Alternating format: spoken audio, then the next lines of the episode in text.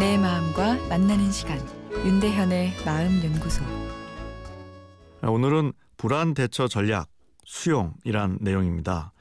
어제 과도한 불안 신호가 생길 때 현대인들은 주로 조종이란 심리 전략을 쓴다고 말씀드렸죠. 뇌의 에너지를 태워 불안을 찍어 누르고 긍정적인 마음을 인위적으로 만드는 것이죠. 힘이 충분하다면 상당히 효율적이지만 반복적으로 사용해 뇌가 지치게 되면 잘 먹히지가 않습니다. 아, 그리고 불안이란 녀석은 힘으로 찍어 누를수록 청개구리처럼 저항을 보이는 경향이 있어 불안하지 않다며 주문 외우듯이 불안을 누르면 오히려 더 커질 수도 있는데요. 조종만 쓰지 말고 수용이란 불안 대처 기술도 함께 쓰는 것이 효과적입니다.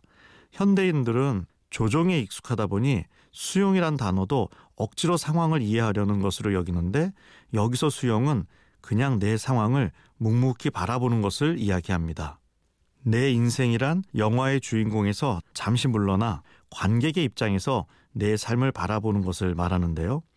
어, 신기하게도 한 발짝 물러나 내 삶을 바라보면 그렇게 힘들고 불안했던 현실이 조금은 살만한 것으로 여겨지며 긍정 에너지가 차오르는데 아, 이것은 나만 힘든 게 아니라 인생이라는 것이 다 그런 거구나 하는 심리적 성숙이 찾아오기 때문입니다.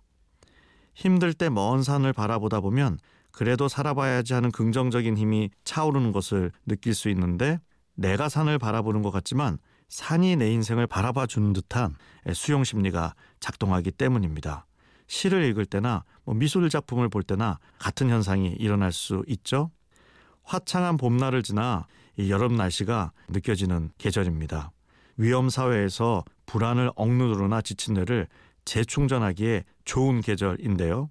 이 계절의 변화를 느끼고 있지 못하다면 내 뇌 안의 발전소가 잘 작동하지 않고 있는 것이라 생각해야 합니다. 사람과의 따뜻한 만남, 자연과 일체감을 느끼는 운동, 문화 콘텐츠와 내 내면과의 공감을 통해 사람은 지친 뇌를 충전할 수 있습니다. 쉬는 것은 일을 하지 않는 것이 아닙니다. 예, 그건 권태죠.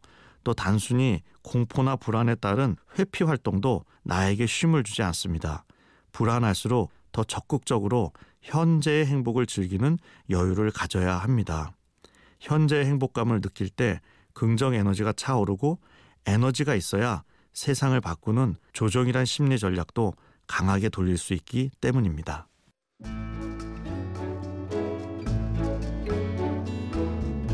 윤대현의 마음연구소 지금까지 정신건강의학과 전문의 윤대현 교수였습니다.